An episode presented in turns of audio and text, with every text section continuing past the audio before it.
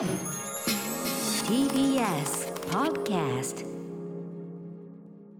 時刻は6時30分になりました。1月14日木曜日。TBS ラジオキーステーションにお送りしているカルチャーキュレーションプログラムアフターシックスジャンクション。はい、えー、パーソナリティは本日は所属事務所会議室からリモート出演しております、えー、ヒップホップグループライムスターの歌丸です。そして木曜パートナー TBS アナウンサーのうないりさです、えー、TBS ラジオ第6スタジオから出演中ですさあここからはカルチャー界の重要人物を迎えるカルチャートークのコーナーです。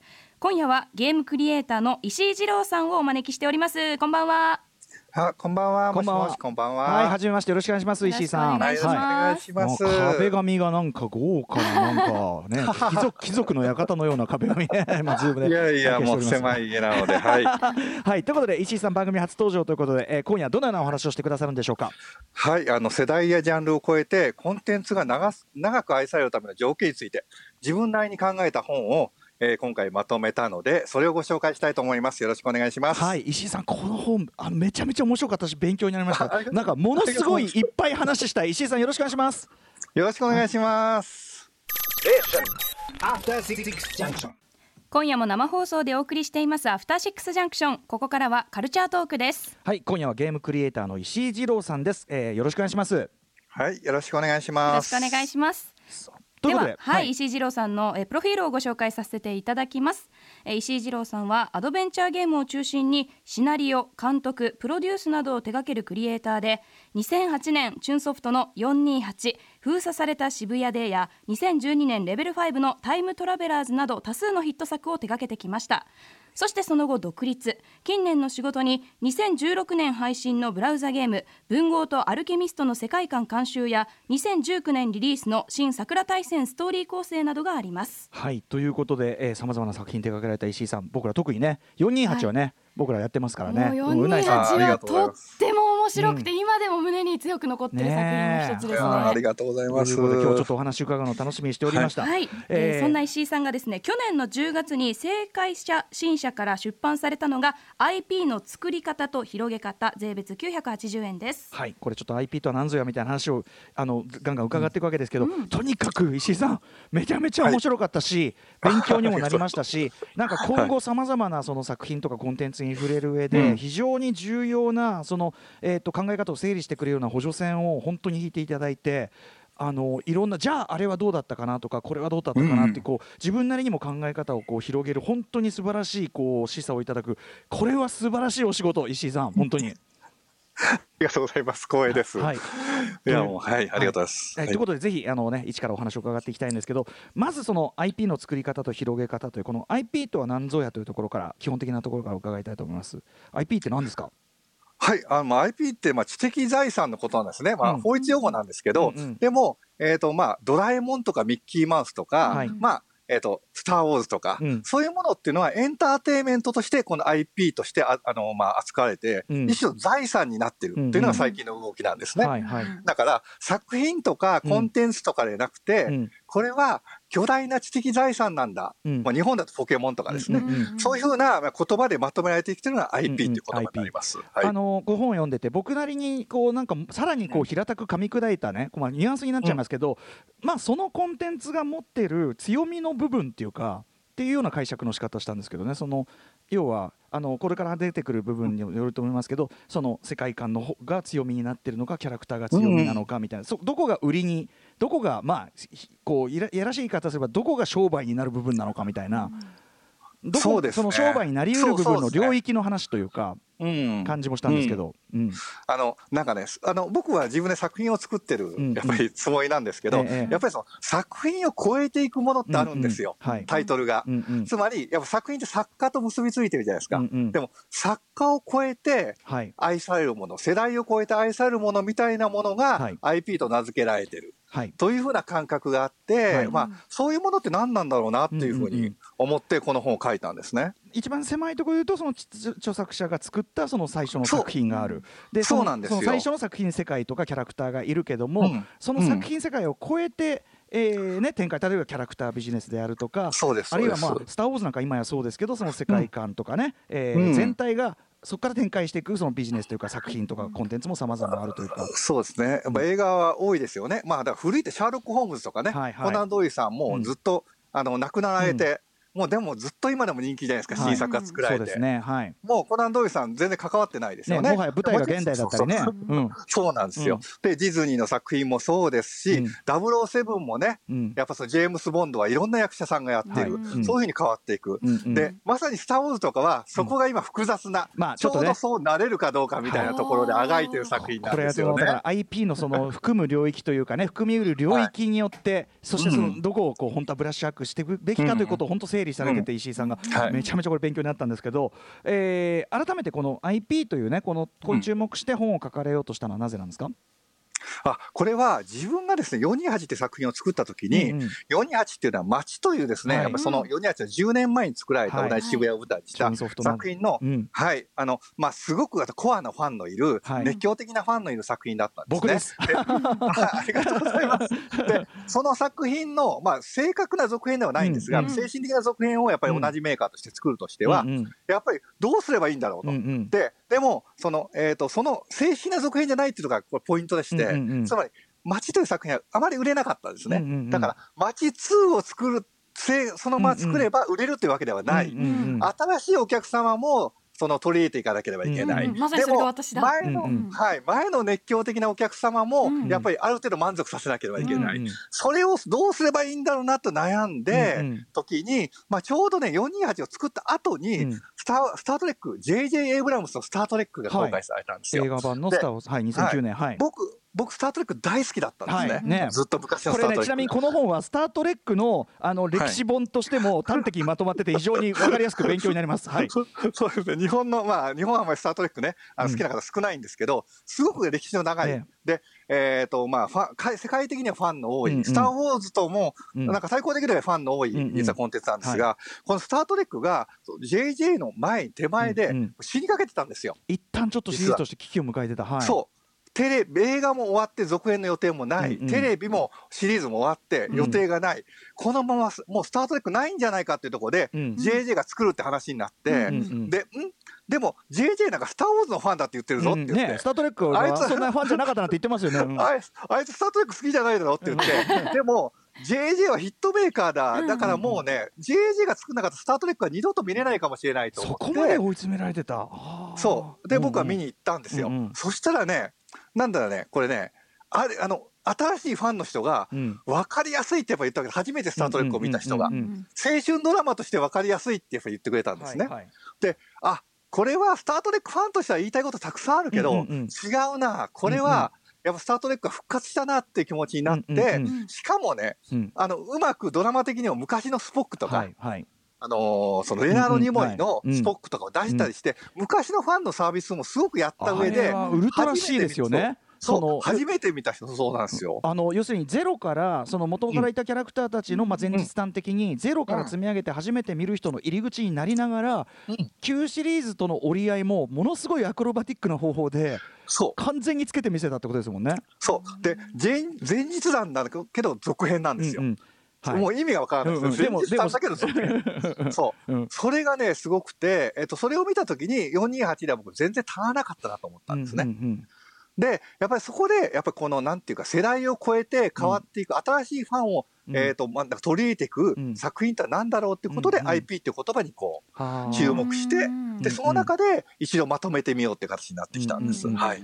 やっぱりこうあの石井さんご自身もクリエイターとしてそのご自分の作品が、まあ、それこそ世代を超えてというよりはむしろもう作者の立場さえ、うん。意図とか、えー本来の立場でさえも超えてつその、えー継がれていくというところは、うん。やっぱりすごく価値を感じられるってことですか、そうなんですね。何か、やっぱり自分が悔しい思いすることあるんですよ。ファン、これはファン目線で言いますね。うんうんやっぱりその宇宙戦艦ヤマト、僕、うんうんあの、スタートレックで好きなんですよ。世代なんでも。はいはいうんうんもうトラウトラウマっていうか最初に見た親みたいなもんです、エンターテインメントの。うんうんうんでそれがやっぱりそのどんどんヤマト続編続編で作って、うんはい。やっぱりややっぱりこれもヤマトが死にかけた時にそもそもさらばの後に話を続けるのに無理があるわけじゃないですか それは。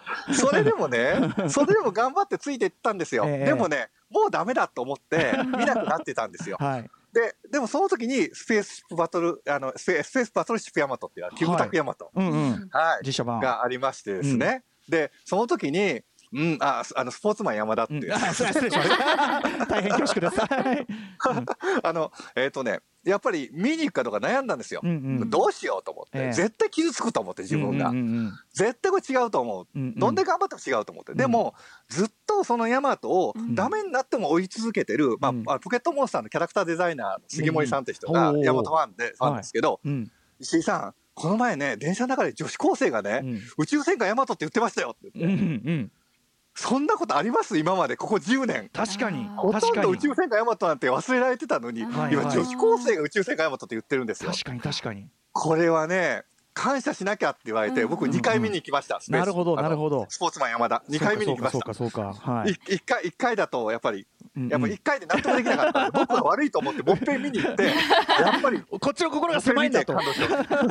僕が間違ってるんだと思ってもっぺん見にでも確かにもちろんそのそういう意義ですよね。やっぱりそのキムタクさん主演で作り直してってことはね。うん。うんそうなんですよね。でやっぱりそのさ好きな作品って好きすぎるからこれ、うんうん。実は作家の世代交代じゃなくて、うんうん。だけではなくて、はい。やっぱりその受け手側の世代交代っていうのもすごいキーだなと思っていて、うんうんうん同時に世代交代ができるやっぱりさ、うん。コンテンツじゃないと IP にならない、うんうん。作家も変わっていかなければいけない、うんうんうん。他の次の人に、でも受け手も次の人に変わっていく。そんだけの力を持つコンテンツじゃないとやっぱうんうん。IP とは呼ばれない、なるほどね。もうまさに「スター・ウォーズ」むちゃくちゃそこでね、うんうんうん。ちょっとね々議論してると思う。んですけど、はい、あでもね、はい。そのあの後ほども伺いますけど「スター・ウォーズ」はまさにこの IP という線を引くことで、うんこのまあうん一連の特にそのシークエルの大混乱がうん。非常にクリアに見えてくる部分もあったね。ちょっと後ほども伺いうん僕はねはい。だから個人的にはやっぱりねその一つの作品の、要するに単体としての完成度というのはうん。別の尺度で IP としての強さであったりとか、その強さあの、まあ、能力というかな、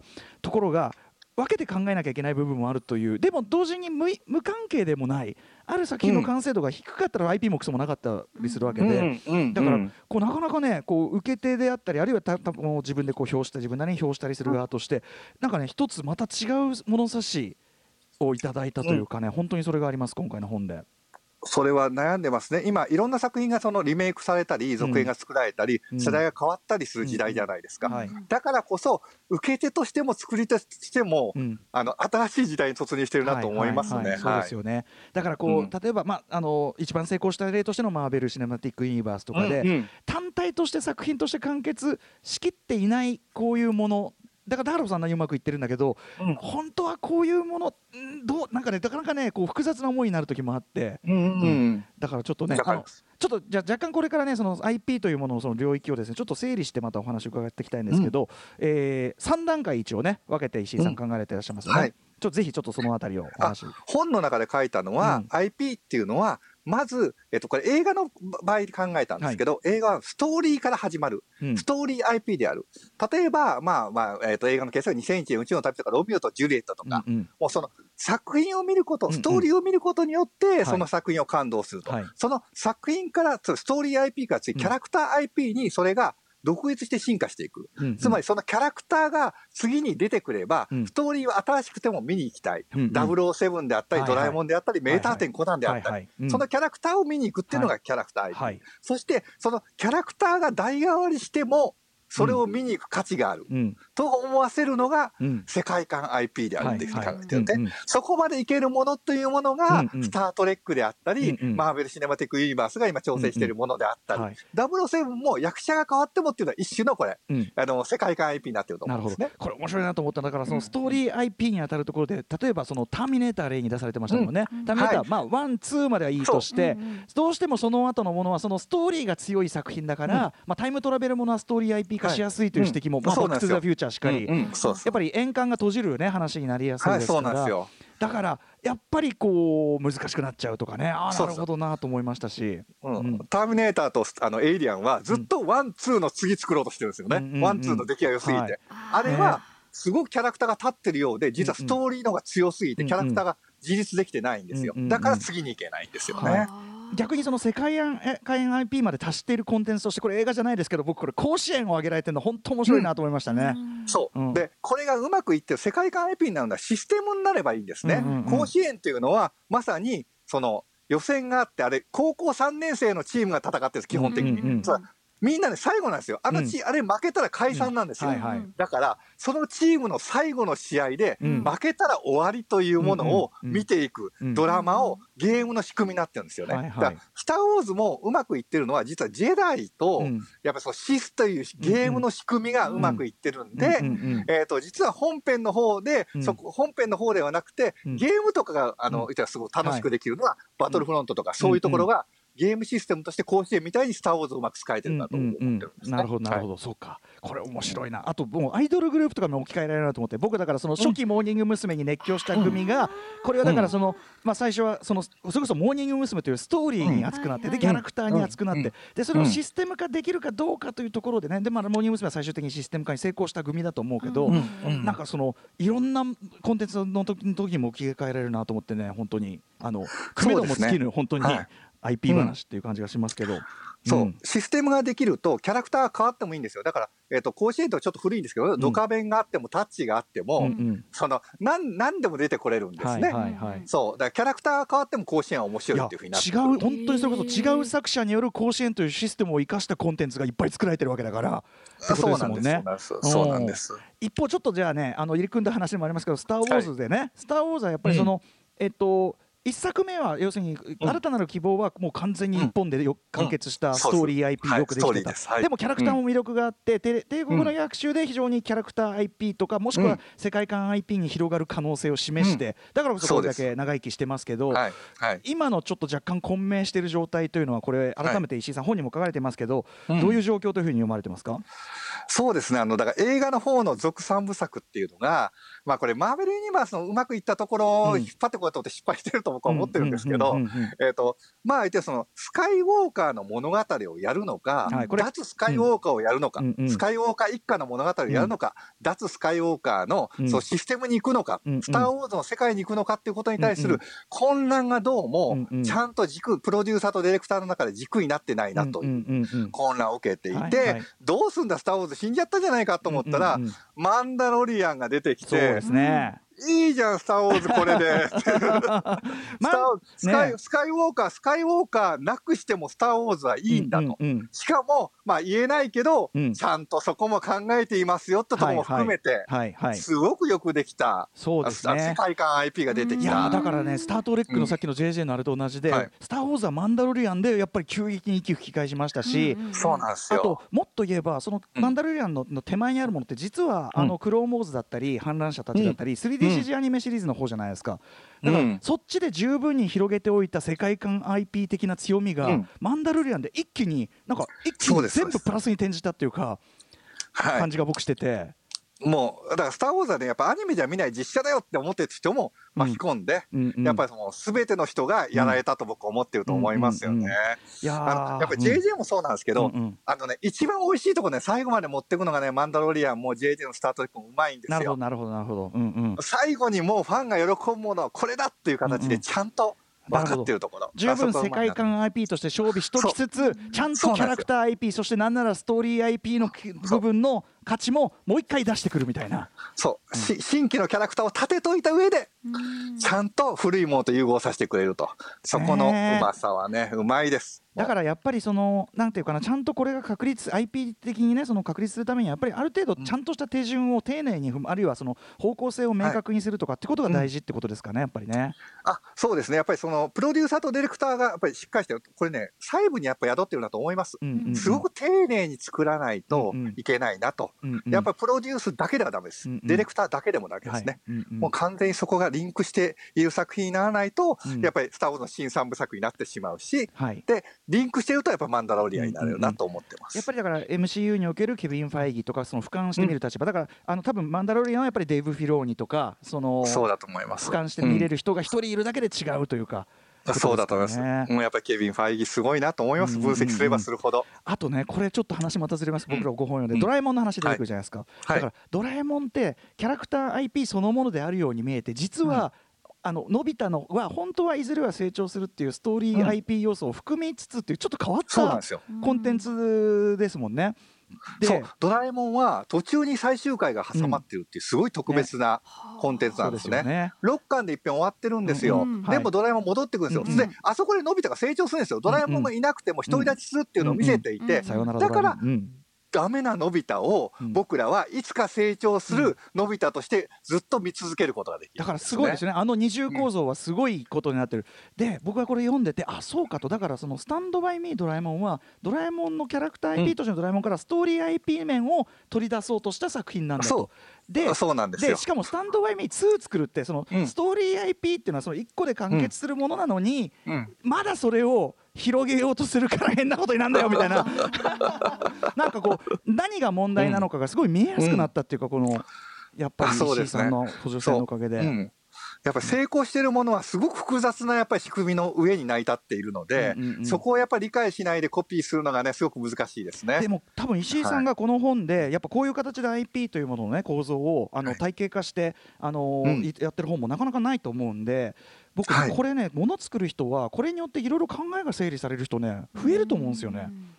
あーぜひぜひあのなこの考え方をねみんな取り入れると、うん今悩んでることが多分解決していくかなって気がするんですよね。ねやっぱり作品か IP か両方とも取っていかないといけないと思ってますそうから、ですよね。まあはい。はい、すごく本当にあの素晴らしいこうなんていうかなあのお仕事されたというか本だと思いますこれは。ありがとうございます。はいもう光栄です。こんなところに読んでいただいて。えとんでもない。あの石井さんこれあのいくらでもこれ話 広げられる本なんで改めてまたお話伺っていいですか？ぜひ。あぜひぜひあのまた呼んでください。はいこの後ねあの安彦先生の話があるんでもう本当にいやいやいやそうなんですよそれも光栄ではい、はいもう僕はもう時間を守ってと思ってます。いやいやとんでまさにガンダムというのもねそれこそ、はいあの IP 化していくというかね広げていくコンテンツでしたからね。そうなんですよ。これもあの富野義行さんを抜けてどう今成長するかっていうポイントだと思います。はい。そのこともまさにこの本に書かれております、えー IP の作り方と広げ方、正解写真書から980円税別で発売中です本当に素晴らしい石井さんお知らせ事などありますか？